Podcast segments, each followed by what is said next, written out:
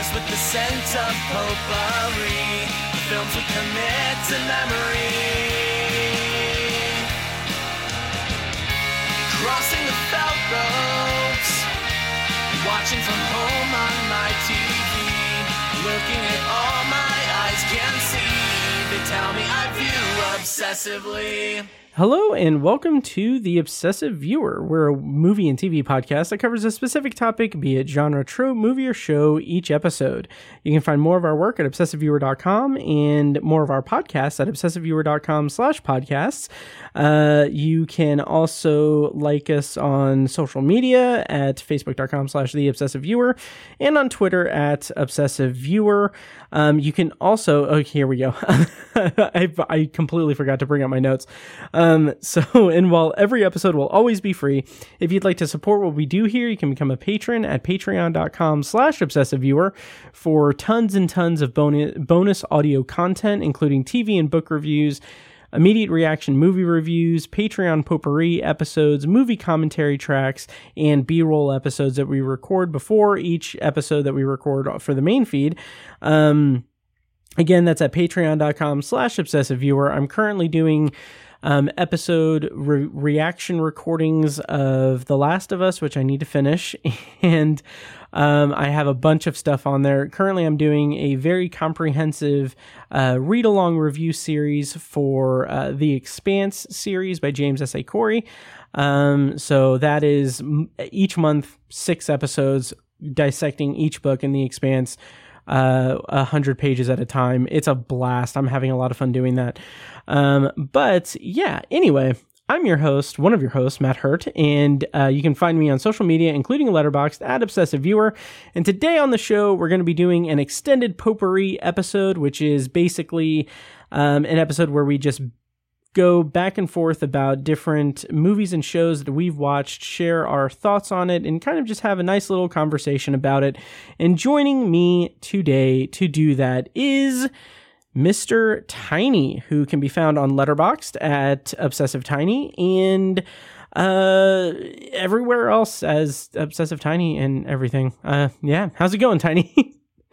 Hey, pretty good, man. How you doing? Nice, doing well. We had a very a very extended uh chat for the Patreon supporters. Uh how'd you feel about that episode? Uh Yeah, really, Yeah. really good. Um, yeah, we haven't. That's like one of the longer ones we've done in a while. I think. yeah, it clocked in at around 50 minutes. Um yeah, it's it's pretty crazy. Yeah. That was a good one. That was a good one. And it's fitting too cuz we haven't had an episode in a while, so I kind of feel like that's that's a good a good way to break back into it. Um Right. Yeah, yeah. And I will say as a teaser for you guys, by the way, the B-roll episodes, those go out to all of the Patreon supporters. Uh, Patreon has different tiers that we have on there. So if you want that, you can pledge either $1 or up to $10. Uh, but you'll get access to that and early access to content. But also, if you want additional content, $2 is kind of the sweet spot. You get a lot of TV and book reviews, movie reactions on that one, I think, um, a bunch of stuff. And then $5 gets you commentary tracks in addition to everything else below that, um, and movie reviews and stuff like that. But anyway, um, I will say as a teaser for that Patreon uh, B roll episode, there was something that I told Tiny. I shared an anecdote from our junior high days, 1999 to 2000, in which I shared something that I've never shared before, and it shocked Tiny to the point that he was almost speechless. Um, like the look on your face was amazing. It was it was hilarious. Um, yeah. Truly, I mean, it's almost like the pinnacle of awkward Matt, who is like his own character. yes. Yeah. Yes, yes. Yeah, sadly. but sadly, that wasn't the pinnacle, Tiny. I have plenty of stories. We'll let the listeners be the judge of that. yes, yes. So again, that's at patreon.com slash obsessive viewer. Um, there's just a lot of fun, goofy stuff on there. Um, and some good, you know, uh, criticism, like film criticism and uh, just, just more of the stuff that we do here that we really love doing that we've almost been doing for 10 years. Uh, now we have like a couple of months before we hit the 10 year mark, Tiny. How do you feel about that? Jeez, that's crazy to think about. yeah. I I can't even process that at the moment. hmm Same here. Like, yeah. Yeah. Yeah. It's wild. It's wild. Um, but yeah, so anyway, uh, yeah, today we're going to be doing uh, an extended potpourri. So if this is happens to be your first time listening, or if you haven't listened in a while, ordinarily the episodes kind of take the structure of, at least more recently in the last couple of years, it's taken the structure of us reviewing a new release movie uh, paired with a new release that's more available on streaming. So usually we'll try to do like a theatrical release movie as the main one, and then a uh, a streaming service movie that's easily accessible is the kind of um, I don't know the the secondary review. Um, but sometimes, occasionally, when we have more time, we do a potpourri section where we just go round robin and share something briefly that we've watched or we're looking forward to. Um, Ten years ago, it was it was you know christened as the as the uh, ongoing um, segment for the podcast. It's whatever we want as long as it smells good. It's the potpourri section. So occasionally we like to do a full, full run um, episode that's just extended potpourri. So we don't have a focal review. We're just going to share some anecdotes and, and reviews of, of movies and shows we've watched. Uh, Tiny, did I adequately give the audience the rundown of what we're doing? Yeah, I think you're good. Good, good, good. Um, so yeah, so um, before we do that, is there any news or anything? I feel like there was something that oh, the Flash trailer came out today, but I don't know if you saw it or not. Um, I haven't watched it. No. yeah. Uh, do you? How interested are you in that movie, and how much do you? How much are you aware of it in terms of like your expectations for it and what is what is in it? Because I don't know if you've seen the first trailer or not. This is the final trailer I- that came out. Right. I have little to no expectations. I Okay. it's not that I'm not interested in it. It's Mhm. just that um DC tends to treat all of their stuff like an afterthought. So that's Mhm. kind of how I'm approaching it too. Like Yeah. when it comes out, I'm going to be like, "Oh yeah, there's a new Flash movie." And like or like, "Oh yeah, there's a new Superman movie or a new Batman movie." Like I just I I I just take it as it comes basically. I don't I don't seek out information about it. I don't uh anticipate any of it. I just let it come out and then I'll watch it and Mhm. sometimes it's good, sometimes it's not, sometimes it's okay. Mhm. Sometimes it gets completely redone and released on HBO Max in four parts yeah. or in a f- whatever, however the hell they did the day. Mhm. I don't even remember The Snyder cut. was- the Snyder cut was Yeah. six hours long or whatever. Yeah. Um, I will be. I will say I enjoyed the Snyder cut, but but yeah, Oh, I, me too. Yeah, but Yeah. I I agree with you. Yeah. so it's yeah, I just kind of take it as it comes, and like I'm Mhm. sure it's to be something. Like Mm-hmm. I, I, you know, I like I've seen some of the like snippets of the trailer, and I'm like, oh shit, okay, Mhm. like this is cool. But like, and then there's the whole controversy of um, Ezra Miller. Ezra Miller being Yeah. fucking nuts and Yeah. doing crazy shit, and then Mhm. like, I'm a little surprised it's coming out because Yeah. Well. he's so tainted. mhm. I don't know. It's- I yeah.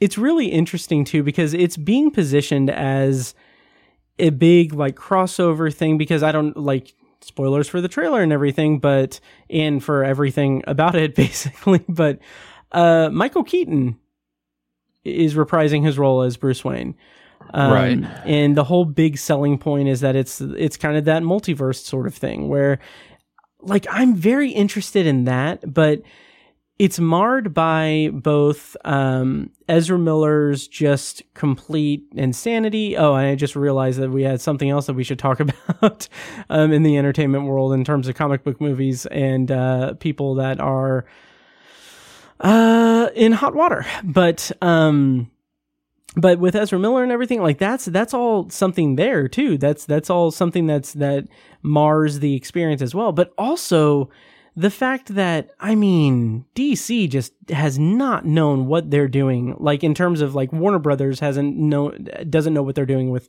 the DC properties. So now now there's all of this talk about how now James Gunn and his writing partner, I don't remember who it is, they are just doing everything themselves. Like they are finally now like 10 years into into the whole shared universe thing. They're com- they're starting clean. They're doing a whole new thing, and that just means that like like Black Adam, which was pretty much garbage and dead on arrival anyway, and Shazam too, like they're kind of meaningless. Like it just doesn't it doesn't matter. None of it matters and everything. And then you have the Flash, which is going to be this big tentpole thing, and it's about like worlds colliding is the tagline and everything. And that's all well and good, but it's also like at the end of the day, you have a problematic star at the center of it, and you have a studio that is starting from scratch anyway. Like, I don't know how how to get too excited about it. Having said that, the new trailer that dropped today looks pretty fun and it looks it looks pretty enjoyable, but uh we'll see how it goes. Yeah. Yeah, it's that's kind of the formula with DC. It's just like Mhm. wait and see. It could be good. Yep. Could Yep. be could be crap. We could get another Black Adam. I don't know. Yeah. I will say though, I and even though this isn't obviously this isn't connected to the DC EU or anything, but I'm still a staunch defender of the Batman from last year. Um yeah, Me too. I I thought that was fantastic. So, yeah. Yeah, me Yeah. too. Um, but the other piece of news that came out that we haven't talked about on the podcast because it's been like a month since I posted an episode. Uh, Jonathan Majors, tiny.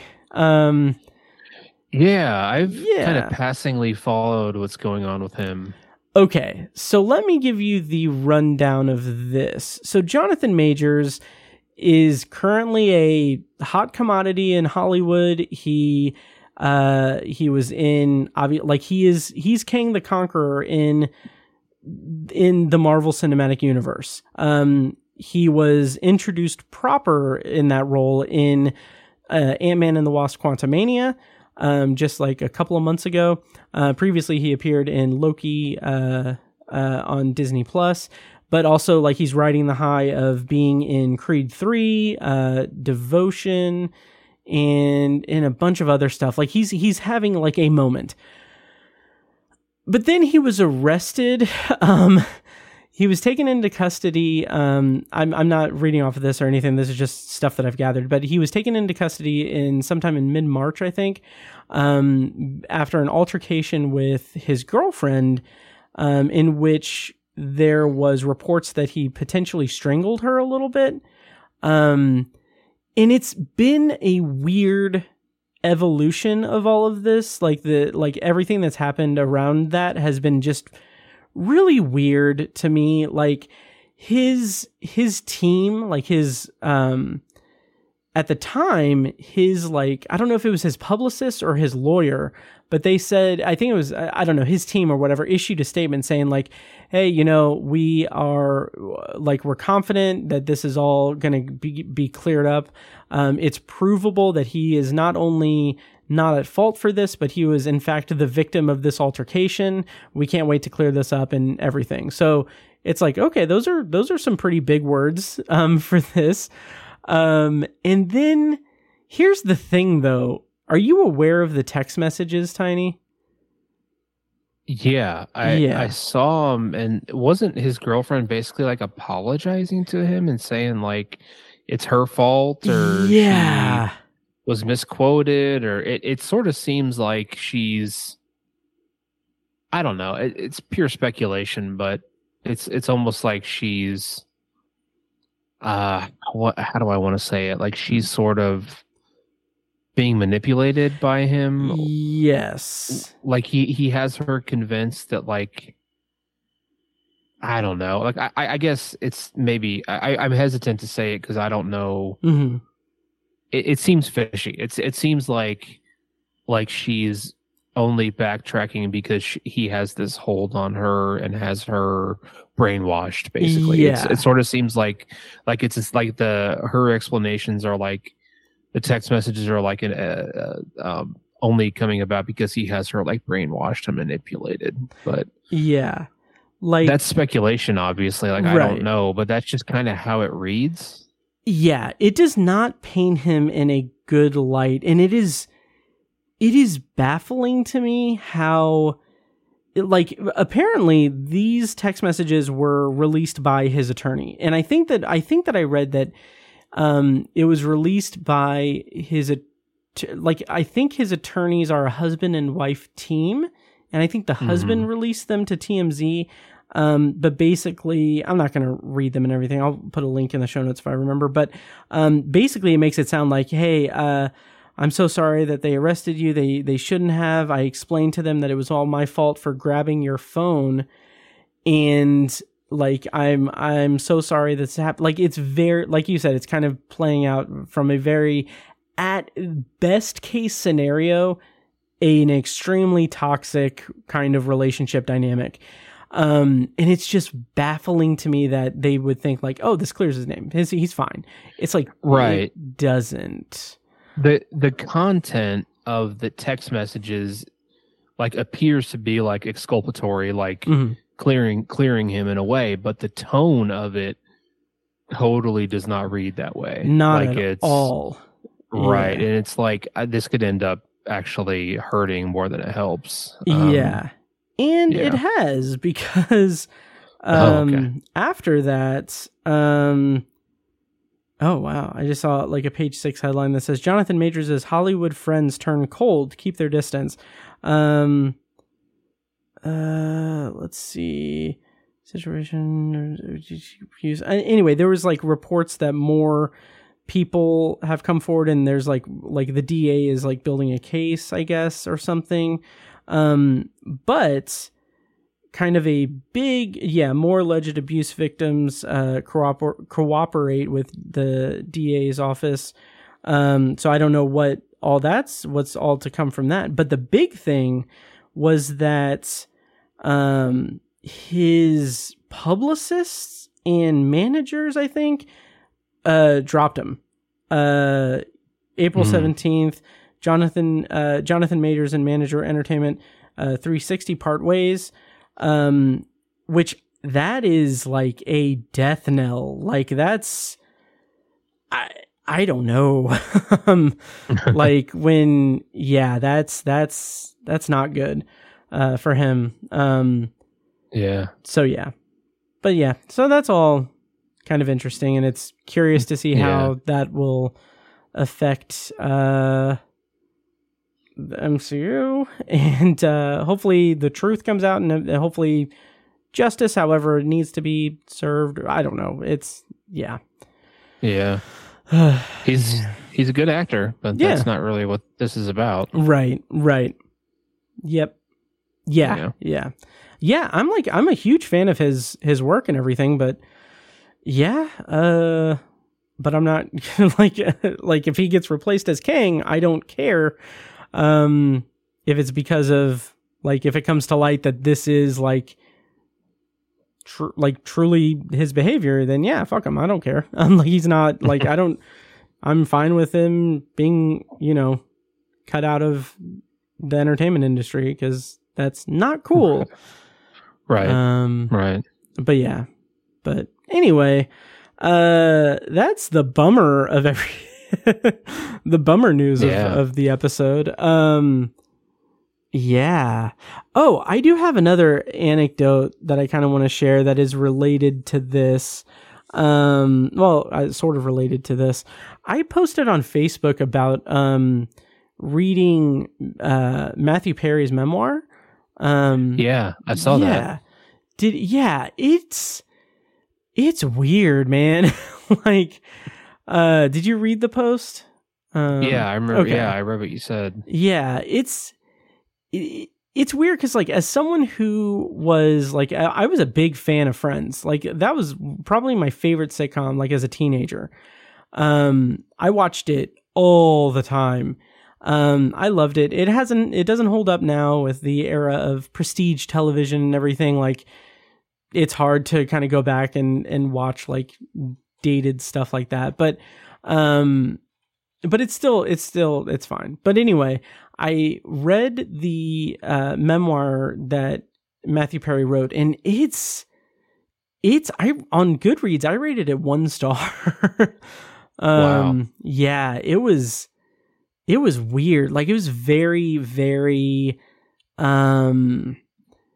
So like I had talked about in my Goodreads review and on Facebook, I had said that it's it's really um uh, I don't want to say problematic, but it's like the tone that he has throughout it just makes him come across like a total ass and it's it's weird how little like self-awareness he has um as to like how he sounds um and how it uh makes him look and everything um it's it's it's it's weird i don't know i'm trying to find um the screenshot of my review um, but I can't find it. But anyway, because uh, Goodreads is weird. Um, I should probably just go to Goodreads. But um, yeah, did you have any interest in reading this uh, memoir, Tiny? Uh, I had a little bit because I I remember the news coming out where he you know talks about Keanu Reeves and yeah, I was like, dude, you can't you can't talk shit about Keanu Reeves, man. Like he's been he's been like adopted as like America's sweetheart kind of yeah. Like, like they kind of kicked Taylor Swift to the curb, and now it's Keanu Reeves. Man, Right. you can't really, you can't do that, Chief. And Yeah. um, I didn't really care. Like I, Yeah. I mean, like obviously when I read it, I was like, oh, that's kind of a shitty thing to say, but Mhm. um, but I, I that's the only. I, I was sort of curious if there was going to be Mhm. other shit that came out uh from the memoir like that. Um, yeah. And I- I, you know, I've always felt like Matthew Perry's probably a dick, like probably an asshole. Just I don't Mhm. know. He just kind of seems like it. Um, and he's, you know, um, I, I don't know. He just, I kind of get that feeling from him. Mhm. I think he's a great act. Like Chandler is fucking Yeah. amazing, and like his other roles and Mhm. uh, like the whole nine yards and stuff. He's he's great. Like he's super funny. Yeah. Um, but I just feel like off the camera, like I've seen him in a couple interviews. He just seems like a dick, and I yeah. I don't know. And I mean, it's horrible that you know he's he has uh, serious addiction issues, and like Mhm. I don't wish that on him by any means. Right. Um, and I know he suffered through that for years, and that's not right. I don't I don't like that for him, but um, and I'm sure he has a lot to share regarding Mhm. that and overcoming that and everything. But um, I don't know. I just feel like he's probably a dick, and I don't know that I uh wanna wanna follow his story uh because of that. I guess I, I I Yeah. honestly, it would be a waste of time. Honestly, Okay. like it's it's. So here's kind of the bullet points. I'll just I'll, I'm not going to read the Goodreads review, but um, the bullet points of it that I had problems with. As a big fan of Friends, first of all, he doesn't really talk that much about Friends, which is fine. Um, what he does make a habit of doing throughout it, and this is in the grand scheme of things, this is something that this isn't the worst offense that he did, but it is like egregious and kind of gross. But like every like a good portion of the book is him talking about how attracted he is to the various women that he has encountered in his life in Hollywood. And to the point that he is it's not like it's not like he's sharing like anecdotes about sexual conquests or anything. There's some of that, but it's basically like every just about uh, like I would I would say maybe 98% of every woman that is referenced in this book is referenced on a scale of how attractive he finds them and how much he wants to sleep with them. And it's just really off-putting, but maybe the most egregious of that that I that I think um and and maybe this isn't the most egregious aspect of it but just given the fact that um given given the fact that I know that you know he worked with this person for 10 years on a sitcom um the extent almost the extent basically the extent um that he talks about Jennifer Aniston in the book is basically yeah, we got uh we both I was the last one to be cast for Friends. I had met her um before on another project or something and then he just goes into like she was the most attra- like she was the hottest person and I I the biggest struggle for me in 1994 was trying to figure out how like it was immediately clear that she was not interested in me at all so i needed to gauge how much time i could spend staring at her without it being weird and like he's just objectifying this woman who is like, and maybe this is why it's kind of jarring to me, but it's like, this is someone that you worked with for a decade on a sitcom, on the one of the biggest sitcoms of of in television's history. Um, and that's the extent that you have to say about this person.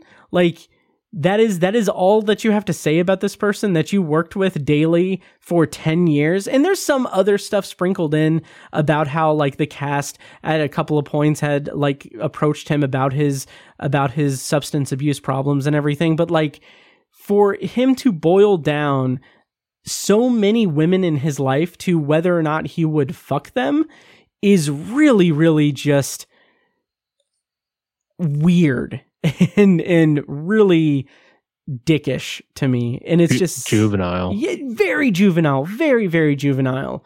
Yeah. um yeah but but even uh, probably equally troublesome for me is that and granted this is something like this it is a very very messy topic. The substance abuse recovery all of that. Like that i i truly sympathize with him. I and i appreciate that he is that he is open about it in the book but it's there is such a weird noticeable trend in the book where basically anytime he talks about his um, addiction and anytime he talks about a relapse and there are several because he spans the course of probably like a couple of decades basically um, and there are several times where he relapsed almost every time. I think of those times which there are maybe half a dozen um, maybe more there is one time where he says like i made a mistake and this is my fault.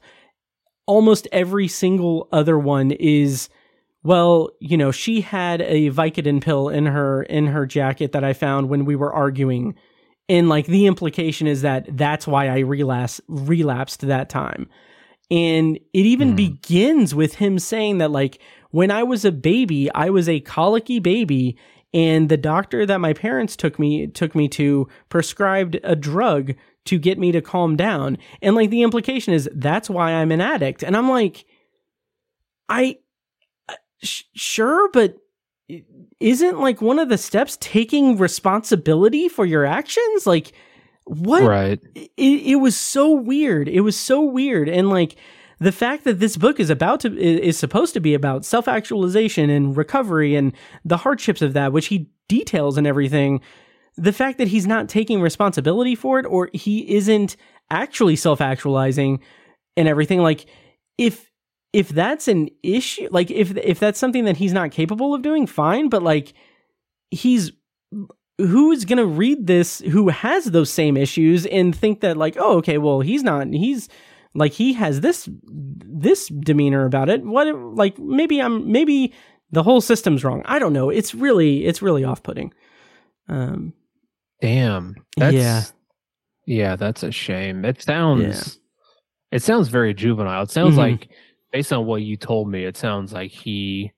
uh It's almost like the perspective of like a 22 year old kid. like, who's- absolutely who's telling this it doesn't know how to process it and is Mhm. just juvenile frankly Yeah. Oh, 100%. And yeah, I was just I was really disappointed um in the book. It's it it was not. It was it was uh it was not good. Yeah. that's a shame yeah and i know Yeah. another good thing is he's he's been an advocate of Mhm. Certain forms of treatment and Yeah. stuff like that like uh I, I I can't speak to again not an expert I can't Mhm. speak to the details but research has evolved greatly Mhm. about addiction and how it works and he, he was involved in how treatment has evolved he, he was involved in how treatment has evolved for addiction and he got better from it and how you know addiction is more of a disease Mhm. than a weakness or whatever and that's changed the psychology of how they treat uh addiction now and that i'm sure i'm grossly uh underrepresenting it by my description there, but I, I just know in the past he's become an advocate of that and that's helps people and like that's a good thing. But um and I respect him for that. But yeah, if he it's it's strange that that's that's the kind of approach he took with his memoir about his addiction and his life in Hollywood is that he talked about stuff like that. That's just really yeah. a shame, and I'm I'm a little Yeah. surprised, frankly. Like I, I figured he'd be he'd be a little more prescient and a little Mhm. more uh, um, humble. I guess. Yes. Yeah.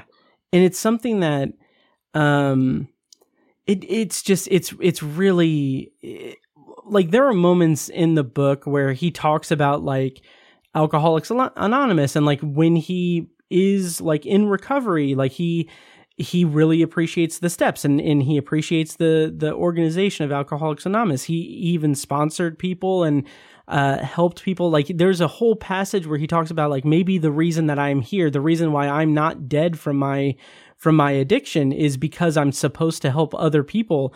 And like that's great. I love that. And I it's it's really bizarre that that is just barely touched on. Like he just he briefly talks about that and then there's nothing it's more it's back to you know having a friends with benefits deal for 6 years with someone who uh, is a celebrity that he doesn't name, but I looked it up later. Um, but and like, and then having kind of a little bit of a grudge against her because uh, he she wouldn't go see his play and stuff. Like it, weird, like acts to grind against people. Like he pauses at one point toward the end because like he he was eating um he was eating something and like he describes it as all of his teeth just fell out just they were done like gone. And he went to the dentist to get you know that fixed and everything. And he said like oh it's excruciating it was excruciating pain and everything. And then he stops and is like to the dentist and everything. Fuck you fuck your family. I don't think he says fuck your family but like fuck everything about like you were the worst person. I'm like this is a this is, this is a book about your life man. Like why like what or what are you doing um wow. yeah, so it was it was really weird. Um Huh. also the structure of it was maddening. Like Yeah. I I mentioned that it needed to be edited severely because it's not like a traditional memoir where it's going from like chronological order like okay, I was a colicky baby and a doctor gave gave me medicine so now uh, that made me an addict. I'm not responsible for it um, to like, oh, this is me now. Everything in between there is jumping around to like, yeah, I I was str- a struggling actor. I you know I really wanted the role of Chandler, and then like the next passage is like, so I was on the phone with with Adam McKay, and uh, he was he was working on um, Don't Look Up, and I I was supposed to have a role in that, but that fell through, and then and then it's like, oh, and then you know season five of Friends was, and I'm like, what? Where like put it in a a good timeline like like make it make it make sense um so yeah Damn. yeah so that's my rant about matthew perry's book i don't recommend it at all um i do recommend reading the expanse series and following along on patreon to my read along reviews um yeah but anyway yeah That's a Um, shame. yeah, it really is. It really is. Um Yeah. Yeah, and also the Keanu Reeves stuff is really weird in that too. Um but yeah. Yeah. Anyway, should we go into our extended potpourri tiny? Yeah, we should. yeah. Um do you want to get us kicked off? Again, this is extended potpourri. We're just going to be sharing things that we've watched, kind of going back and forth and uh and sharing our thoughts on things we watched. Um yeah, so Tiny, Yes. do you want to get us kicked off? Yeah. Um, the first one, th- these will all be pretty, pretty brief. Um, the first thing I wanted to talk about that I watched recently, um, a lot of documentaries pop up on my Netflix, Mhm. and uh, the one that popped up recently that I had, it's an event I had sort of, I don't want to say forgotten about, but had kind of always meant to come back to. Um, uh, the documentary is called American Manhunt: The Boston Marathon Bombing Mhm. Um, which is obviously a uh, limited series about the Boston Marathon bombing from uh, 2013.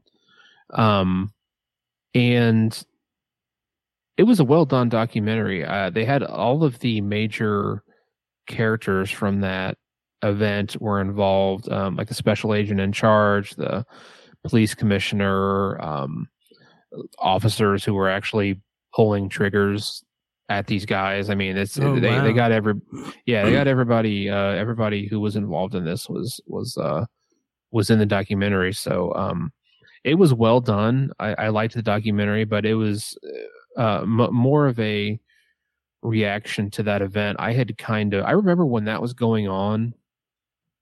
Um, that was when Twitter was kind of maybe peaking or kind of um, becoming super relevant.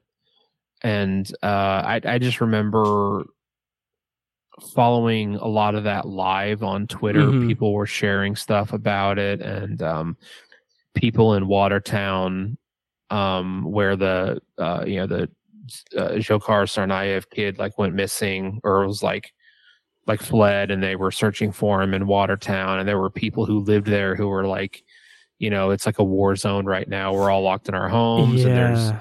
Uh you know police police marching around like soldiers like i just remember my reaction to that at the time was like this is this is nuts like i mean this is martial law and Mhm. on the streets of the on the streets of of uh an american city it's just really disturbing and um it's it, it's interesting to think of it in the the context of modern terrorism you know like um we always think about 9-11 and the impact of 9-11 it changed the world the whole world and everything but it's it's interesting to look at this in the context of the you know the post-terrorism world after 9-11 like this was this was a disturbing response to terrorism where Mhm. people people's rights were put on hold you know people were told to stay in their homes Oh and yeah. police just showed up to their house and went into their house without warrants with no uh you know no regard for their their rights no search warrants i mean it was just and and i don't i don't want to say everybody was fine with it but there there were no repercussions for that at all Oh And- wow.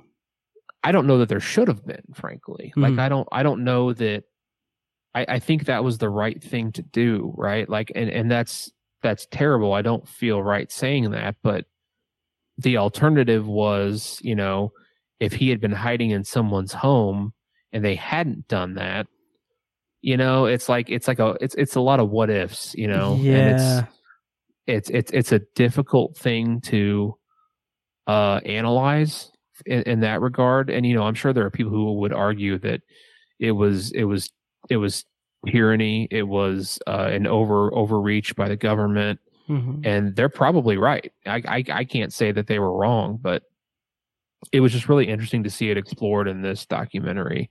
Because i remember feeling that like it was like a i think it was like a friday night when they ended up catching catching the kid finally. He was hiding in the boat in Wa- watertown. Mhm. um, but I just remember seeing like I think I may have tweeted something like this is going to be interesting to see all the legality of this play out and how like how this kid gets sentenced and um if any of these cops get arrested like what's going to happen like if is the police Mhm. commissioner going to get fired is the damn governor of Massachusetts going to be kicked out of office for instill installing martial law like I, I just remember thinking like this is going to be seeing this all play out in court over the next couple years is going to be really interesting and I, I feel like it never really went anywhere. It never really got interesting. Um, right. You know, um, yeah, but uh, it, it was just I, I was fascinated by the documentary. There was a ton of footage that exists that I didn't even know existed. Um, there was a point where the two brothers were in a shootout with the cops in in Watertown, and they were like throwing pipe bombs at the cops. Oh yeah. Um, and like I, I sort of remember that happening, but I had no idea there was footage of that. Mm. Like it was just it was just kind of amazing to see all of the uh all the footage and the photos and and um they actually show like the security footage of the second bomb going off. Like you Oh, actually wow. see because there were it basically happened right in front of a security camera. Um and I was like, man, I'm kind of surprised they're actually showing that, you know Yeah. um but uh, not that it was distasteful necessarily but um like i think a child died as a result Mm. of that bomb going off you know um anyways uh I, again i don't i don't have a lot to say about like the you know the artistry of the documentary or anything. Mhm. It was more of a just my reaction to that event and how I had kind of almost forgotten about it, or it's you know it's something that it, it kind of got resolved Mhm. the best way it could. Like, you know, it was this crazy manhunt and like I think a lot of people made a lot of mistakes and um that, you know, but it's it it was just it was really interesting to kind of revisit it, I guess. Nice. Did you ever see the movie uh, Patriots Day? Yeah, I ended actually after I Yeah. finished this, I ended up watching that again, the Oh, Peter Berg yeah. movie. Um, yeah, it's a, it's a solid movie. Mhm. Um, Yeah, it wasn't I, bad. I like it. Yeah, I like Peter Berg. Um, he's he's a little hokey sometimes. yeah, but, he's a uh, little hit or miss sometimes, but yeah. Um so it's American Manhunt. It's on Netflix. Uh, the Boston Marathon bombing. Is it any relation to that Manhunt series that they did, like Manhunt Unabomber, Manhunt something else? I don't think so. Okay, because I was trying to look and I don't is. think it's connected. But I remember you being a big fan of that series, or that at least the Unabomber one. I think right. Yeah, the Unabomber one was really good. Nice, nice. Yeah. Um, I may have to check it out. It's a docu series on Netflix, right? Yeah, it's just three episodes. Three episodes. Okay. Yeah, maybe I'll check it out. Um yeah, that brings it to me. It's my turn. Oh my god, I Yeah. forgot. so, I do want to say I forgot to mention this um up top, but I uh, currently as of this recording um uh, Indy Film Fest is going on um, here in Indianapolis and virtually. Um, so they had their closing night stuff on um, this past weekend, and then this upcoming weekend, I think they're going to do the best of the fest thing uh, in person at the Kan-Kan Theater. Um, but running from now, uh, like currently until April 30th, they're doing virtual uh, stuff. So you can go on indyfilmfest.org um, and watch stuff virtually.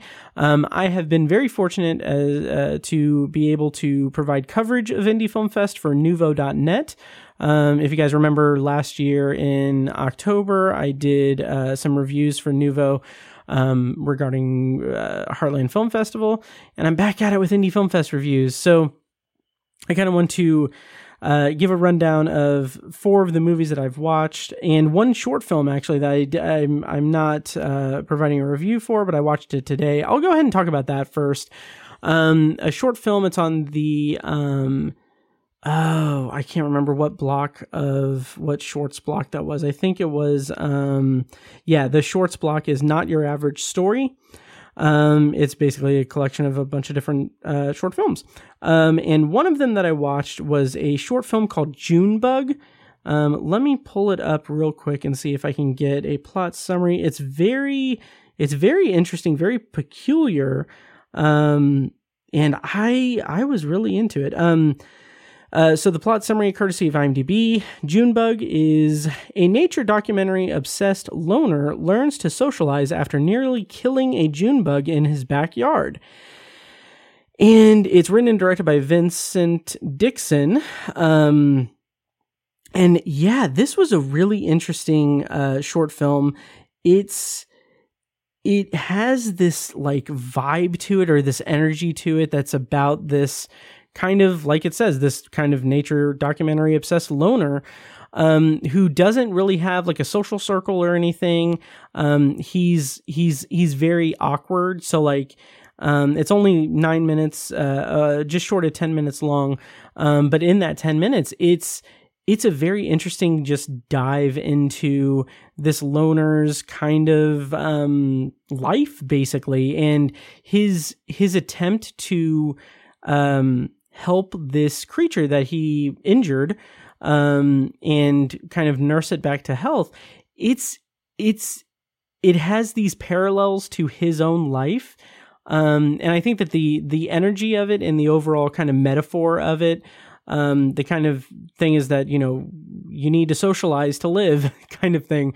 Um, it was really interesting and really uh, well done. I, I i really enjoyed it. It's junebug and it's uh, on the virtual site for indy film fest running through april 30th um, in the not your average story block um, of short films um, yeah so that's that's the short film that i watched Um, any comments on that, Tiny? Any interest in it? Um, I know it's kind of vague. Sounds sounds pretty sounds pretty fascinating. Have- Yeah. Have you watched uh, any other short films from? No other short films, but I have watched four feature length films. Um, I can kind of run those down. I'll put links in the show notes to my full reviews that are running on Nuvo.net. Um, but let me just kind of run through them really quickly, kind of rapid fire. Um, Okay. So the first one I watched was this movie called Free Time, uh, which is about uh, the plot summary is Drew quits his job, then quickly decides he wants it back. And uh, uh, it's called Free Time, written by uh, or directed by Ryan Martin Brown. Um, this is a very interesting, kind of quirky comedy film that is very dry in its uh, in its comedy, but it is it has this kind of I don't want to necessarily say self awareness, but it's very much poking fun at a certain type of twenty something individual. Um, and by that I mean that this this main character Drew he he has this like energy to him that it's like he doesn't have he doesn't have strong very strong convictions but when he is put in a corner to where like the the whole idea of him quitting his job springs up kind of out of nowhere when he is talking to uh, someone at work about an HR position and realizes that he has no chance in hell of getting that HR position. Um and it's just kind of an innocuous conversation. And then he's like oh, okay well I I I quit. And from there he's just realizing like okay well now everything else is going to fall apart because i don't have money.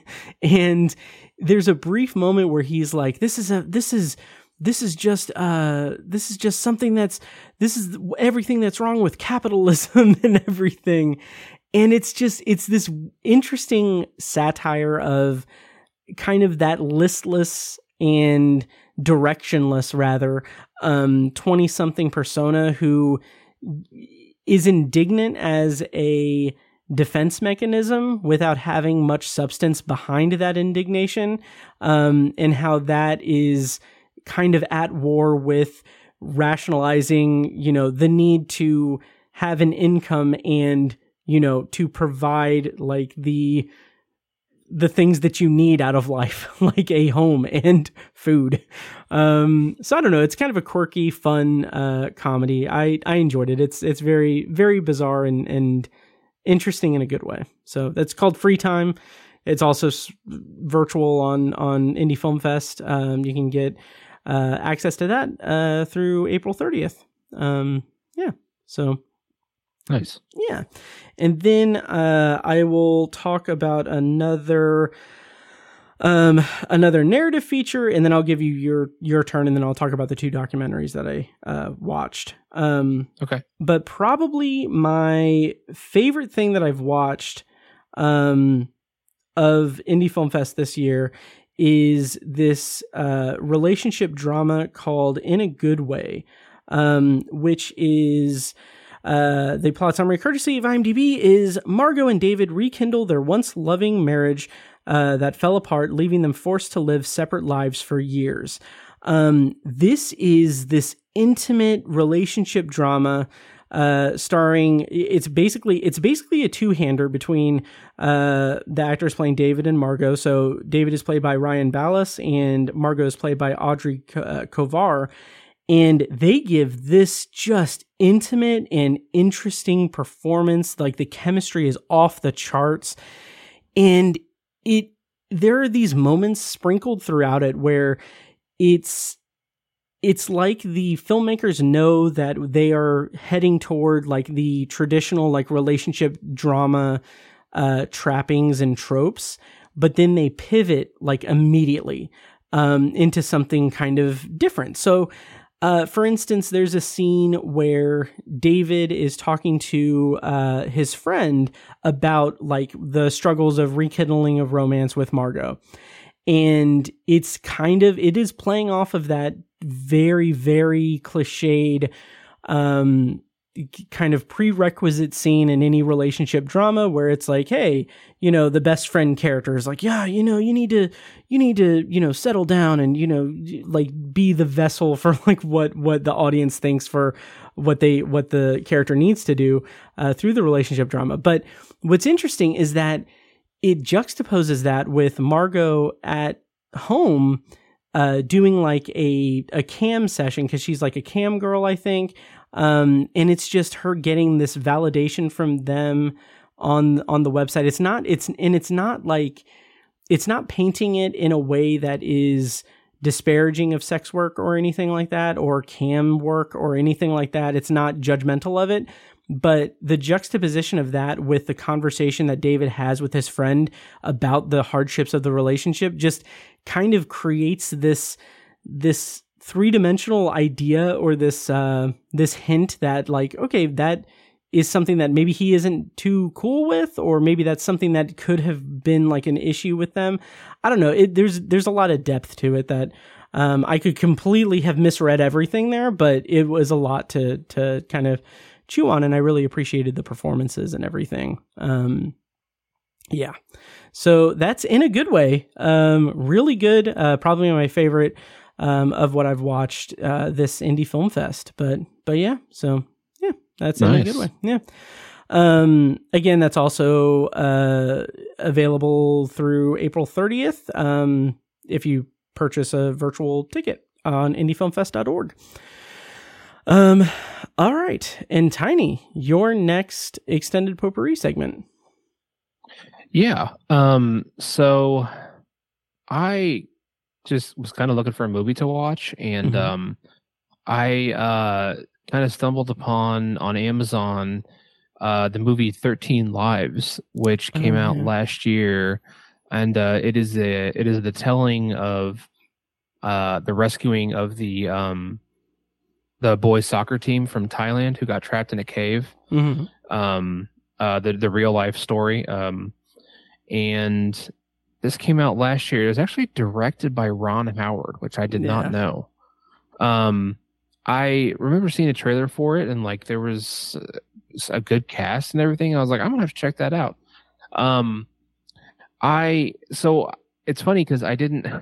I feel I feel bad because I didn't quite finish the movie. I have like 20 minutes left. Okay. It's it's surprisingly long. I was mm-hmm. going to finish it on my lunch break today, but I had to leave and go um, go do something. But I, I watched the bulk of the movie.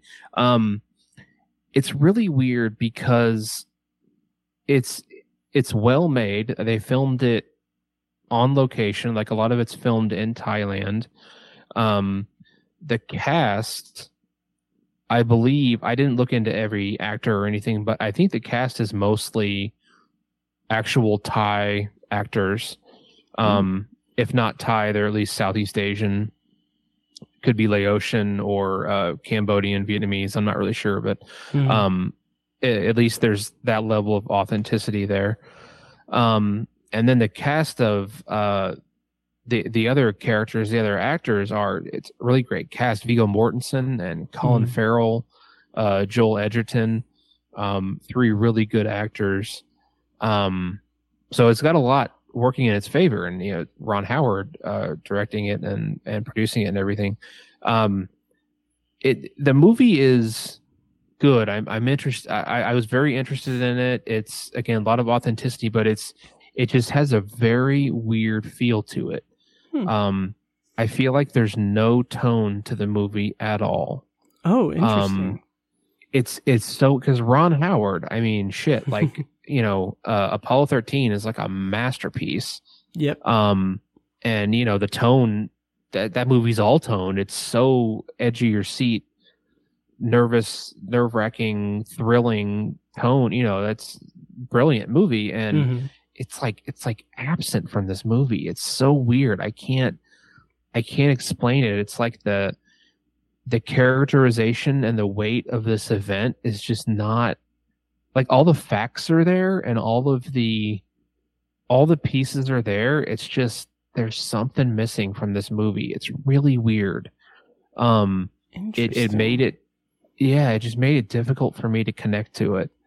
Um, and and the characters just feel like, again, they're just kind of. I don't want to say they're going through the motions. I don't think that's fair. Like Viggo Mortensen and Colin Farrell, especially, are the kind of the two main guys that have a lot of the meat to work with. But um, and they do a they do a decent job. It just feels it feels disconnected. There's just this weird disconnect that I can't quite put my finger on or can't quite categorize. Um, but they both did a fine job. Like they don't, it's not like they were bad or they were hamming it up or huh. be over the top or anything. I really just can't put my finger on what's missing from this movie, except that it just, it feels like it has no tone. Um, mm-hmm. The second half is better. Like there's a lot more, the, the stakes kind of get raised and um, it gets better, but um, maybe the ending will be super good. I'm not really sure, yeah. but um, but what I have to say though, like I, I, sort of remember when this happened. It was back in 2018. I mm. I never I don't know if I remember the conclusion of what happens, but um, oh, yeah. um, I remember it being a big deal. Um, but I have to say, um, what they did. I'm not going to spoil anything. What they did in real life to save these boys is like one of the most ballsy, miraculous things I can imagine. Like oh, it's wow. it's so incredible. Like I, I'm I'm blown away that these guys pulled this off and did this. And like I had the had the idea and the notion to do it. Like it should not have worked. Like these all these boys should have this soccer team should have all died. Like mm-hmm. they should all be dead right now. Like it's it is miraculous that they're here. And it's not even like a maybe this is what they were going for in the movie. It's not even like a feel good thing. It's like a like they did this took this risk to save these boys and it, there was this undertone of like they're going to try this and they're all just going to die. Like mm-hmm. it's not it's not going to work and all these kids are going to die. Like it's that's like what it felt like.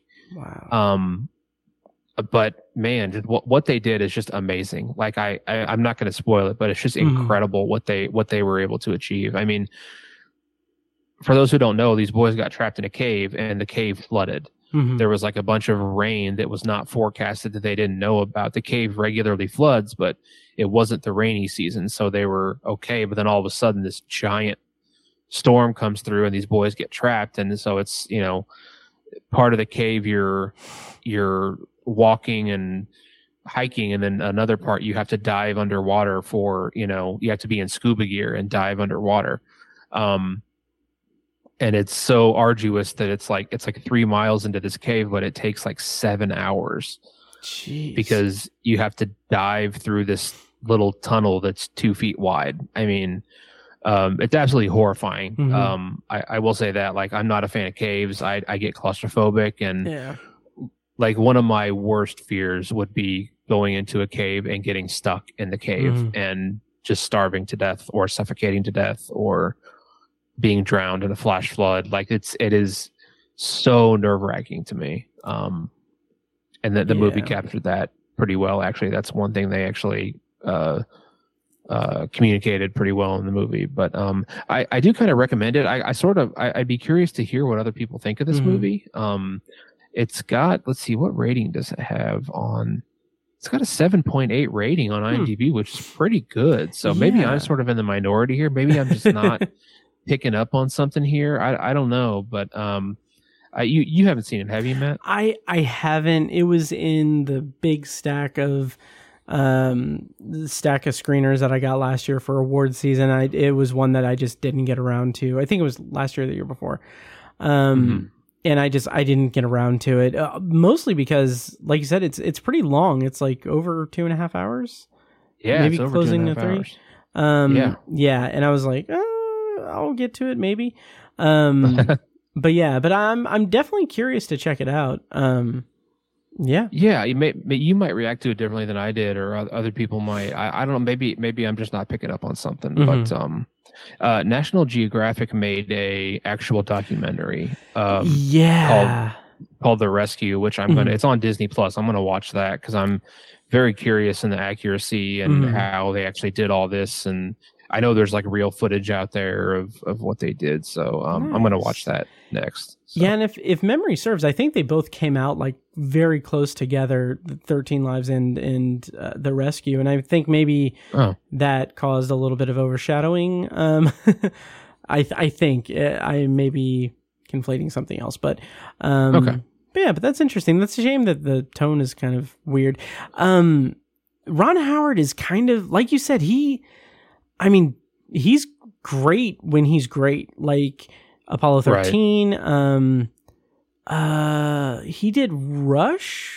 Was that the movie? Rush, Yeah. very underrated, very, Very underrated good. movie. Very Yeah. good. Um, but he's also kind of like a journeyman director. He kind of doesn't really. It, it's he doesn't have like a distinctive vibe. I guess I don't know. Right, Um, right. Yeah. So so that's that's unfortunate, but Yeah. yeah, yeah. Uh, so that's 13 Lives. It's on Amazon Prime, and we'll get back to Tiny when he finishes it. Um, Yeah. uh, the the other two uh, Indy Film Fest uh, films that I want to talk about are two documentaries that I watched and I reviewed. Of course, they're on Nuvo.net. I'll put a link in the show notes and everything. Um, the first one I want to talk about is The Smell of Money, which is a documentary by Shawn Bannon. It is, I believe, uh, produced by Kate Mara and uh, and David Lowery, the filmmaker. Um, uh, so it's pretty interesting. But the plot summary, courtesy of Letterboxd, I have up here, is a century after her grandfather claimed his freedom from slavery, Elsie Herring and her rural new uh, rural North Carolina community fight the world's largest pork corporation for their freedom to enjoy fresh air, clean water, and a life without the stench of manure. And this was a this was a very beautifully well made documentary. Um, just it, there's nothing there was nothing necessarily um striking about it in particular but just the entirety of it is just very well done well crafted documentary. Um but the basically the long and short of it is that this like hog farms um that are near this rural North Carolina community um they are in the practice of having hogs like in these pens and all of the hogs waste their urine feces everything goes through the grates down into into like the bottom of it and gets pulled into giant giant some uh like uh football field size lagoons uh that is just filth just grotesque and the practice that the hog farmers uh, do is that they, to drain the lagoons, the cesspools, is to just spray it on the crops. And that contaminates the air. That just creates a very, very disgusting and uh, dangerous living condition for the people in the area. Um, and it's the the the documentary really strikes a nerve because it is showcasing this community and the struggles the struggles of this woman Elsie who is fighting for decades to get just the right to get her air clean and to to not potentially shorten her life and and expose herself to respiratory illness and any other type of illness. And what really kind of struck a nerve with me is that like the kind of the knee jerk response is like well try to move. Like try to just get out of there uh, because Yeah. it's an uphill battle. But the documentary does a great job of just explaining that like yeah like her like grandfather or great grandfather like who whoever in her family like built this house. This is her property.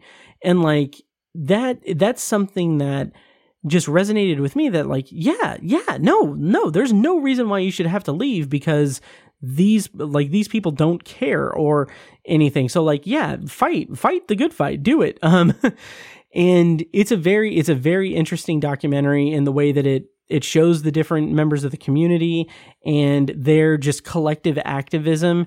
Um it is a bleak documentary as well because it is a very very big uphill battle for these people to try to get any kind of traction on any kind of movement there.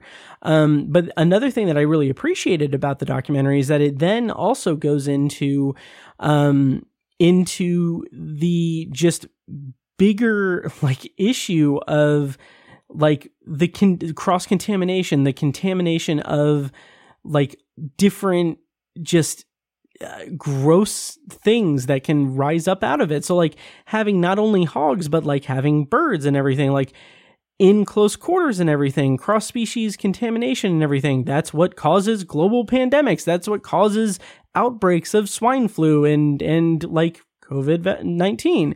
It's like, it's like, it paints such a clear picture. And I think in light of the COVID pandemic, like, yeah, that is absolutely true. Like that, this is egregious. This is something that needs to not be a thing. This needs to be regulated. Like it's just, it's yeah. But the images of, uh, of of the lagoons is is just disgusting. It's it's really it's kind of infuriating, and it, uh, yeah, it's it's a really it's a well done documentary. I liked it. Wow, that sounds amazing. Yeah. Um, is does the documentary at any point give a perspective from the pig farmers perspective at all? somewhat and that's the thing that's Okay. also pretty infuriating about it is that it doesn't like at one point they say like none of the none of the hog farmers agreed to be in the documentary like none of them did Hmm. they do have someone who was a hog farmer who is kind of like a um a uh, rehabilitated hog farmer for lack of a better word. He's someone who uh is like he's realizing the error of his ways and everything but the big ones in the area like they go into um how they kind of have a controlling stake in uh people of authority in that community. Um insofar as like I think the I think the owner of one of them or the big one is like the chief of police. So there's a lot of obstacles there. Um so yeah, so they don't they don't really give like a a big uh they don't they don't have the ability to give the uh the the pig farmers like a voice because they didn't want to be in it because clearly they're in the wrong. Yeah, Um yeah, it's it's it's very interesting. Um yeah. that sounds really fascinating. yeah, yeah. It's The Smell of Money and it is currently on Indy Film Fest virtually through April 30th. Um and then the other documentary that I uh that I watched that I again also reviewed on Nuvo.net Tiny, I'd be interested to hear your thoughts on this, but it's called Project Home, and it is. I will try to quickly find the plot summary. Uh, Project Home 3D Printing the Future. The plot summary is Can 3D printed houses solve the global housing crisis? Tech entrepreneurs test the uh, limits of this new construction method as families' futures hang in the balance. Uh, it's directed by Laura Wa- uh, Waters Hinson. Um, it is very, very interesting as someone who I am, of course, a big fan of science fiction. And as I've been reading The Expanse and other science fiction and everything, I've been thinking about like, God, people like I want us to be in space. I want us to go to space. I want us to colonize space. I have this thought all the time. Um, but Project Home is about, like it says, 3D printing homes. And what they do is they have this massive, massive 3D printer that's basically like a the same design as like a, a home 3D printer scaled up to a massive scale. And it pumps out this concrete that is on a design and everything on a rig that creates the framework of a house. And it has cutouts for like windows and everything. And of course they have to do like the wiring and all the every like all the other things. But the purpose behind it or the idea behind it is that they can construct a structure that can be a home in like a fraction of the amount of time that it takes to construct a house. Um, and the idea is that this could, this could, and, and at a fraction of the cost. Um, and that the, the idea is that this could call, this could, if implemented and if the technology is, because it's still in its infancy, if the technology can be grown to be, you know, adapted and adaptable and everything, this could literally solve the housing crisis in the world. Um, and it's so that's a big statement and everything. But what I found really engaging about the documentary is that it kind of has these dual narratives going. So uh, the documentary is focused on people from Habitat for Humanity who are using this technology to create a house for this single mother who works three jobs and works for Habitat for Humanity. And one of the big things they say at the top is that they're not, it's not, they're not giving away these houses. Like these people are buying these houses. Um, and it's just an affordable, affordable housing. Um, and that's, that's one of the big things that they, that they, uh, kind of highlight in the documentary. Um, but then elsewhere, they also have like a contract for a full community that they're building in Mexico, in this town in Mexico. I can't remember the name of it. Um, but so, so we have basically the, the the micro version of it with the with the single mother and then we have the macro the kind of testing ground of like can this be sustainable in creating a whole community with this and what i found really interesting is that there's a lot of obstacles there. There are a lot of struggles. Like a, you guessed it, a global pandemic um, caused a big, big uh, rift in that. But also elsewhere, like the problems of getting the equipment to Mexico, like clearing customs to do that, and um, and like in battling weather and training and and all of this stuff. Um, it's really fascinating. A couple of the things I found kind of there there was one like pretty um a big kind of shortcoming of the documentary for me was that throughout the documentary it does it it it brings up how this technology of 3D printing houses, which is just basically like it looks like a toothpaste tube being squeezed out of like concrete squeezing out of it. Um, and one of the big things is that there are people like online who second guess it or they think that like yeah this isn't this isn't really the affordable housing that that they're making it out to be. Um this is this technology isn't sustainable and everything. And i feel like that because i'm like in i'm i'm in i'm interested in it. And when they bring that up like they literally show clips from youtube videos of people like claiming to debunk everything but the documentary doesn't spend a lot, if any, time addressing those claims that they're showing. And it's like, I wish that they would have done more because I wanted to be more invested in it because I'm already hooked on it. Um, and I was also thinking like, God, that would be amazing. Like just, you know, to colonize like the moon or something, just put, throw a 3D printer up there and just create, create buildings. Anyway, stupid. But, um, uh, that probably wouldn't even work. But anyway, um, yeah, it's called Project Home on Indy Film Fest virtually through April 30th. Um, really, really interesting. Um, I like any kind of, you know, fringe technology kind of thing, like out of the box thinking. And I like, I mean, if the technology isn't there now, if it's not something that's sustainable now, I think that it's very interesting as a possibility for the future and seeing like the future of it and everything and see how it can be implemented on a on a large scale. So really interesting documentary, Project Home. Uh Tiny, what do you think about that? That's really cool. I've I've seen videos of those 3D printers and how nice. they pump concrete and stuff. Um that's it's super fascinating mm-hmm. and like you know e- even if it's not like you know your average couple is in the market to buy a home or build a home mm-hmm. like m- maybe it's not um that viable or a popular option at the moment but what it mm-hmm. could be popular for is like solving the homeless problem yeah right? like if someone oh, yeah. just raise raise funds to house homeless people you could build a whole building with units uh made made with one of these 3D printers. Yeah. And you know, it'd be at the fraction it'd be a fraction of the cost and they would be durable. The homeless population could come and go or, you know, you could add on to it as needed. Mm-hmm. Uh it's very modular. Like that's super fascinating and I, I, am interested in. I'm sure I'd love the documentary. I, am yeah. always interested in how things are built and stuff like that. I love to watch people build things, so I'm sure I'd be really interested in it. That sounds really cool. Yeah, absolutely. I'd be very interested to hear your thoughts on it um, if you get around to seeing it at some point. Cool. Yeah. Very cool. Um, and again, all of those reviews are on nuvo.net. I'll put a link in the show notes for my Nuvo reviews. Please go read them. I'm proud that uh, proud and pleased that I was able to uh, get uh, that opportunity again. Um, Tiny, your next thing. Do you want to do one more?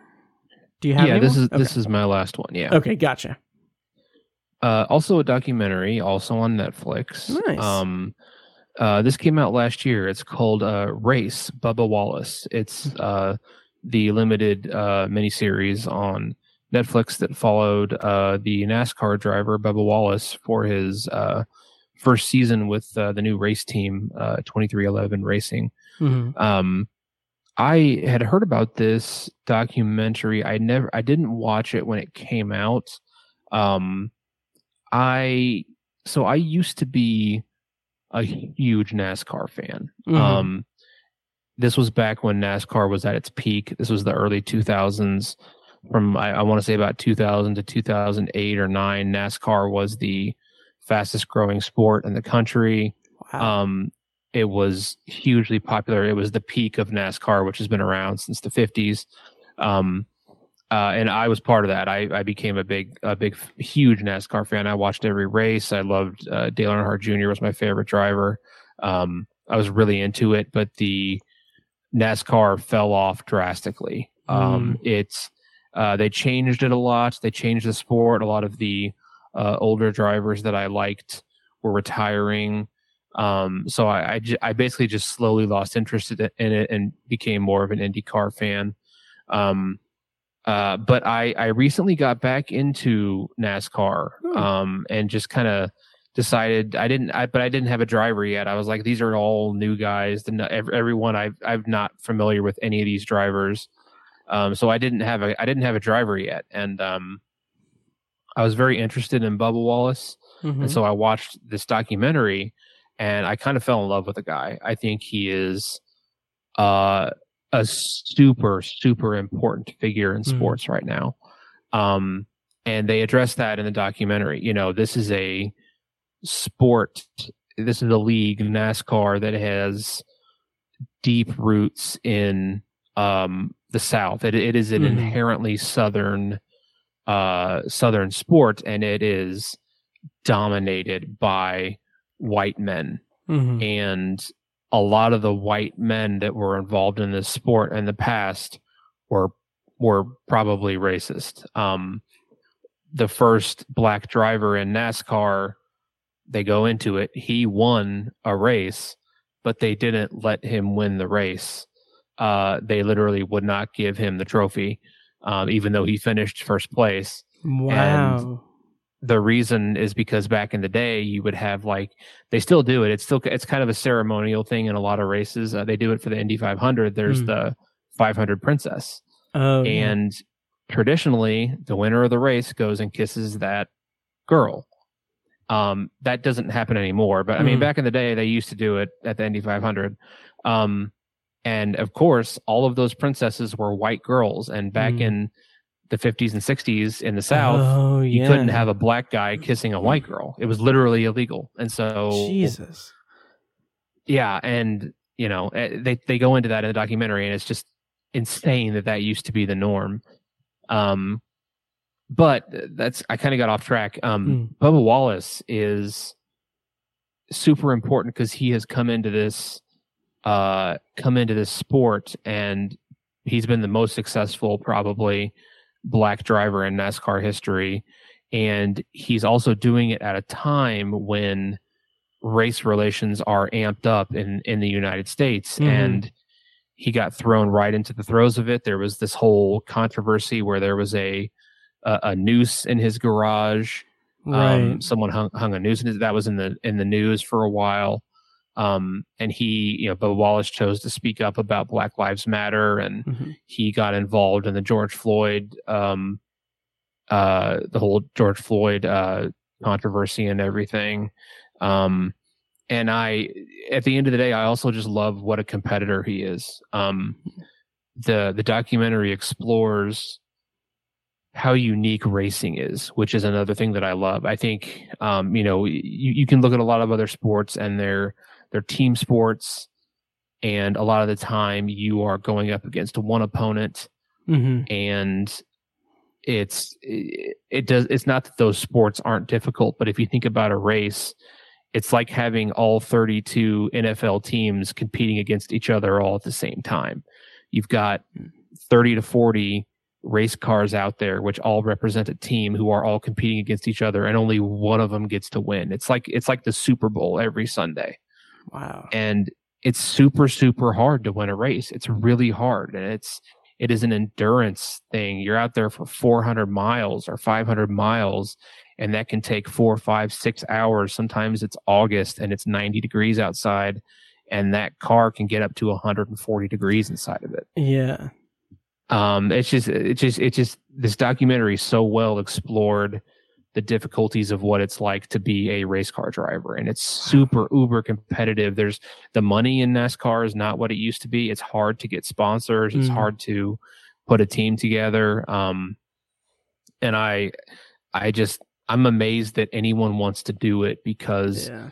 it's so difficult and it there's the, the amount of pressure is insane. You could an, another factor of racing is you could just die. You could just Yeah. die Oh yeah. just going out and doing your job, and it happens. I mean, Mhm. it, it happens a lot less, hmm uh, but it still happens. And there's that there's that pressure.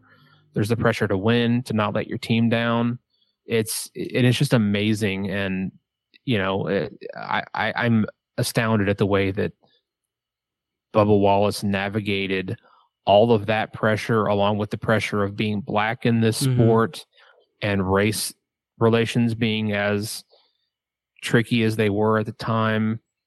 And amidst all that, he came out and he told NASCAR, "Hey, you should ban the Confederate flag at races." Nice. I mean, that the balls of the guy to Yeah. say that.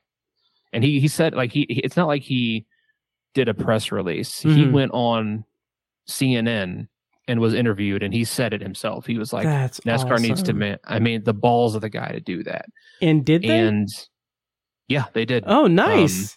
they very did. nice. Yeah, to to NASCAR's credit, they banned the Confederate flag. That's awesome. Um, yeah, and I, I mean, I'm just, I'm really impressed with the guy. He talked about mental health and how he Mm. struggled with his mental health, and he asked people to help him. Um, I, I'm just, I'm really amazed at his, at his abilities as a person and as a driver, and and I just, I love how he takes on the pressure, and um, I, I became a big Bubba Wallace fan watching this, watching this show, and uh, my enthusiasm for NASCAR is a lot higher than it was, and I've I've gotten back into it. I've been watching all the races, and um, unfortunately, he's not having a good season. um, he uh, he was this Sunday. They were at Talladega, which he Hmm. he's he's won at Talladega in the past. He's really good at the super speedways, and uh, he was kicking ass all day. He was in the top five. He led like seventy laps. L- literally half a lap to go. He get fuck. He got fucking spun out and oh finished twenty eighth. God. I was so Ugh. freaking mad. I mean, um, but yeah, the the documentary, even if you're not into racing, Mhm. I think people because honestly, it's not there's not a ton of racing in it. A lot of it's Mhm. about his personal life and the controversy he dealt with. I think I think you'd be you'd find it interesting, Matt. Um, nice. it's it's it's really cool. I I I really love the sport of racing, and this documentary really documents why it's such a fascinating sport. that that sounds very appealing to me because like I, I we've talked about it before and everything, but like I mean, both of us growing up at Speedway, you're a big racist, uh, race fan. Um, but no, like you're you're a huge race fan, and I get it. I totally get it. I I appreciate the athleticism that is involved in the like you said the endurance, the like the the like the um I, I, the skill the the absolute skill that it takes um is Yeah. something that is so fascinating to me so even if i'm not like a big fan of racing or i don't follow the sport or anything i do have um a lot of respect just you know from like osmosis from being near it all like the majority of my life um so maybe i will check Right. that that's um uh race but what is Race semicolon Bubba Wallace. okay nice and it's on Yeah. netflix it's on Netflix, and it's only six Nice. episodes. It's not Sweet. it's not super long. Um, yeah, if you want to see a demonstration of the athleticism of auto racing, last year in the uh, the road course at Indianapolis Motor Speedway Mm-hmm. NASCAR, um, one of the drivers, uh, he has a funny name. Uh, he's a really good guy. His name's AJ Al- Allmendinger. Um, Okay. he he's won that race a few times. He's really Mhm. good at road courses. Um, his they wear a cooling suit that keeps them cool, and uh, oh. and there's a mechanical aspect to it. And AJ Allmendinger's suit failed oh God. like er, early on in the race, and it's it was in it's in August. Jesus. Uh, it was like 85 degrees, and it was like 120 degrees in the car, and his suit failed. And there's I think there's video on YouTube of him at the end of that race. He I, he didn't finish real well, but he Mhm. pulled in to the pits, and uh, he gets out and just collapses because he was like and like he had to have medical attention and I like he he's fine he was fine um but I mean like the video was kind of scary to watch like Mhm. I felt really bad for the guy um yeah I mean it's just it's they these guys are athletes it's it's a crazy sport yeah. Wow. Yeah. Nice. Well, I'll have to check that out. I think you'd Um, like it yeah Nice. And I will just round us out with um, a, a quick kind of update on something that I think I've talked about before in passing, or actually, I did a season review on Patreon of it, but um, uh, for season one of How I Met Your Father, um, which is on Hulu. It is the Hilary Duff produced and starring um, series inspired by um, How I Met Your Mother. Um, I have been catching up with season two. They've had, they basically did, um, I think they did 10 episodes last year for season one. And season two, they have 20 episodes, but they did 11 and then have a mid season break. And then they're going to come back in May for the rest. Um, so I'm about eight episodes into those first 11 episodes. And, you know, there is such a, there's such an interesting level of nostalgia that I have for that because, like, we were big How I Met Your Mother fans. I still contend that in its in its heyday, How I Met Your Mother is a an almost perfect meld of that romantic comedy archetype, like uh, genre comfort food that I feel, and sitcoms. So like it is it is this comfort food ro- romantic comedy in sitcom form uh, with some really interesting narrative devices thrown in uh, for a good run of the time. They fumbled it a lot. We don't need to re-litigate all that, but it's it, I still feel that there the storytelling and there's there's a lot to really appreciate about How I Met Your Mother. How I Met Your Father is interesting from both my perspective because I'm older now. I'm in my 30s. Um, it's a different it's a different Matt that's watching the show, um, and also from the fact that it's a different culture that we're in. And so like there's no Barney character, there's no Barney Stinson, there's no womanizing character who is has like a playbook for hooking up and and has like all of this all of this now problematic, I would say, um uh, character traits and everything. Instead, the characters are they're they're pretty strong. the The gang is a pretty strong foundation um, for the story. Um, they all have their quirks and everything. They work together really well. It's the same kind of premise, you know. Uh, people in New York City, they are a core group of friends navigating love and relationships and all that. Uh, and and jobs and everything. It's standard sitcom fare. Um, one of the things that I feel like is, and by the way, it's on Hulu. Um, one of the thing, one of the things I feel is maybe not quite there is I'm not nearly, I'm not really engaged at all with the central premise of like who the father is, um, which is fine. I like I don't need to be, um, but it's it's just kind of interesting uh, to just not be interested in it, and maybe it's to to the show's credit that I'm just more invested in the inner workings of the group. Um, but the other thing that I don't particularly care for is um, Kim Cattrall plays the adult ver- or the older version of of Sophie, played by Hilary Duff, and I just don't like that energy. Like Bob Saget doing the narration in How I Met Your Mother was great because he has that paternal sort of like baked in paternal feel to him and resonance and everything. But Kim Cattrall is just like just it's it's a little too quirky and comedic and it just doesn't really feel like she's telling any important story. Um, so I don't know. It's a mixed bag, but I am enjoying it. It's it's pretty solid. Um, the cast is really good, and some of the some of the things that they uh, some of the shenanigans they get into is a lot of fun. Um, in in the ways that the show um, calls back to references and incorporates things and people from the original series from How I Met Your Mother is is a lot of fun a lot of fun the way it's sprinkled throughout. So, yeah, I don't know. Have you watched any of it or have any interest in it? Interesting. Um, no, I haven't watched any of it. I don't have any interest um, in it. I think it was a horrible idea. Um, but I didn't know you were watching it. That's Mhm. that's interesting. Is there? Are I'm curious. Are there any ridiculous links to How I Met Your Mother? Like is like is like is Hilary Duff's character like Ted Mosby's cousin or something like that? N- no. The closest thing, and this is going to spoil the pilot episode. Um, and this is something that I also found pretty interesting is that eh, the core group they all kind of come together. They meet in the first episode. Basically, the first episode Oh, has this whole whole thing about Sophie, played by Hilary Duff. She's on her way to uh, to a Tinder date at a bar. She gets in an Uber that's driven by Jesse and his his uh, his best friend is there with him riding along because he's going to propose to his girl. It's a whole thing. Um, a mix up occurs, then the group all comes together and they become friends.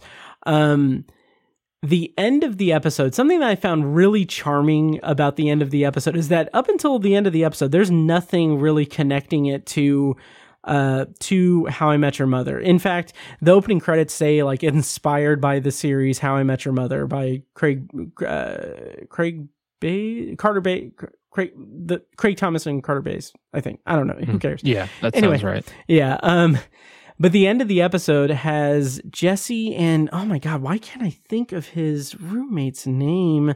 Um, they they're like, oh, why don't we all get uh, you know, uh, all get together in our apartment and have like a nightcap or something. Um, and I'm gonna find Sid, Sid. Okay, Jesse and Sid. Um, and they're like, yeah, you know, um, this is this uh, great uh, great apartment. We got a great deal on it. You know, some uh, s- this old couple from the Wesleyan uh, message boards were uh, were moving out and everything, and it's the it's Ted's apartment, and like they live in Ted's Oh. apartment. So like that's Okay. really that's that's re- it's it's fun, and like they throw in this ridiculous thing where they're like they even kept they even left left their swords, and so the swords that are on the mantle are there. Um, so it's I'm fine with that. Yeah, it's it's fine. It's good. It's it's a good way to honor the original series and show that they're doing their own thing. Um, I will say that there are up until up to now there have been two characters from How I Met Your No, there have been more than two characters. Two main characters have shown up.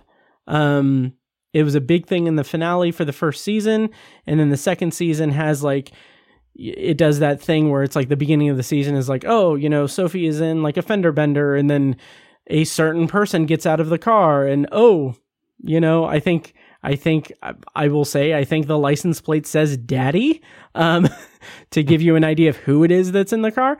Um, Gotcha. but but yeah so it does factor in it does it does it pays homage and and honors the original series in in unique ways but it's not dependent on it. And and it's by no stretch dependent on uh the uh, nostalgia of it. So i appreciate that they're doing their own thing. They're forging their own path. And um i'm enjoying it. It's not as good for me as how i met your mother but i also admit that how I Met Your Mother just struck such a nerve with me for the time I was in my life and for just the state of media at that point too. Like it just hit that sweet spot for me. So there are a lot of contributing factors, but I appreciate what How I Met Your Father is doing. Okay, yeah. interesting. Yeah. Okay. Well, it is very late, Tiny. I'm so sorry for keeping you up. Um, It's all right. Yeah, so I'm going to start playing us out here soon, but I just want to say thank you guys so much for listening. Do you have anything else to say, Tiny? Anything else we want to cover? Anything else we neglected to mention? No, I'm good. Okay. Good episode. Yeah, thank you. Yeah, I thought so too. Good job. Um, we are going to be back hopefully soon with something. Um, but in the meantime, uh, check out all of our other stuff. Check out my reviews on Nuvo for Indy Film Fest. Check out the other podcast, Tower Junkies. We're finally doing The Dark Tower. Check that out, towerjunkiespod.com. Also, check out Anthology, my solo podcast. And of course, if you want more content, go support us on Patreon. Uh, all the money goes to paying the fees to, fees to keep the podcast running and is greatly appreciated. There are tons and tons of content. There is tons and tons and tons of content on there. Um, like it is like it's like 500 different things if you depending on the tier. So anyway, check that out. Patreon.com slash obsessive viewer. Uh, new stuff is posted there very frequently. Um, so yeah, so check that out. Uh, yeah, next time I don't know what we're going to be doing on the show, but uh, we'll be back at some point. Uh, Tiny, uh, that'll do it. uh, thank you guys so much for listening, and uh, we'll see you in the next episode.